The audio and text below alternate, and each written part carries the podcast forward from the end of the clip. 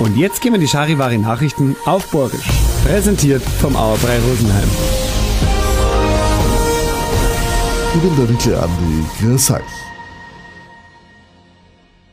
Ein Haufen Spieler von der Star Bulls Jugend sind in den nächsten Tagen bei internationalen Turniere unterwegs.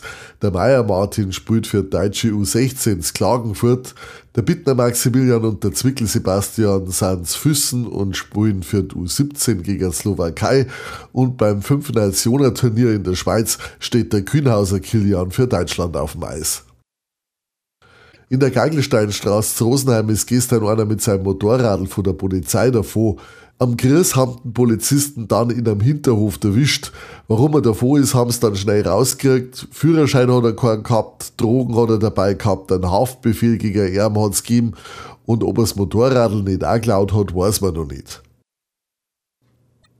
Wer heute zum Doktor muss oder will, dem kann es passieren, dass die Praxis gar nicht offen ist oder dass er ganz schön lang warten muss. 330.000 medizinische Fachangestellte, die sind auf gut Deutsch Arzthelferinnen und Helfer, deren heute einmal nix. Warnstreik ist angesagt, einer Verband will 14,6% mehr Geld für seine Leute.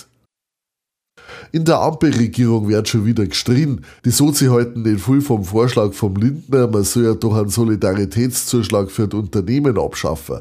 Da fehlt am Bund gerade ein Haufen Geld, meint zum Beispiel der Kühnert von die Sozi. Umkehrt halt FDP nichts von der Tierwohlabgabe vom Özdemir.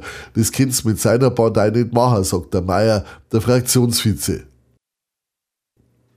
Über 27 Stunden ist gestreikt worden beim Bodenpersonal von der Lufthansa. Um 10 nach 7 heute in der Früh haben sie wieder zum Arbeiten angefangen. Deswegen fliegt auch heute noch nicht jeder Flieger. Allein Minger und Frankfurt sind 30 Flugzeuge gestrichen worden, heißt's. Gestern sind es 900 gewesen.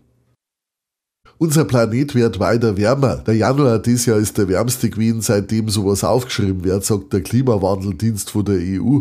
13,14 Grad ist warm gewesen den Januar. Das ist 0,12 Grad mehr wie 2020. Da ist bis jetzt der wärmste Januar gewesen. Dieses Jahr sind wir 0,7 Grad über dem Schnitt von 1991 bis 2020 gelegen, haben sie ausgerechnet.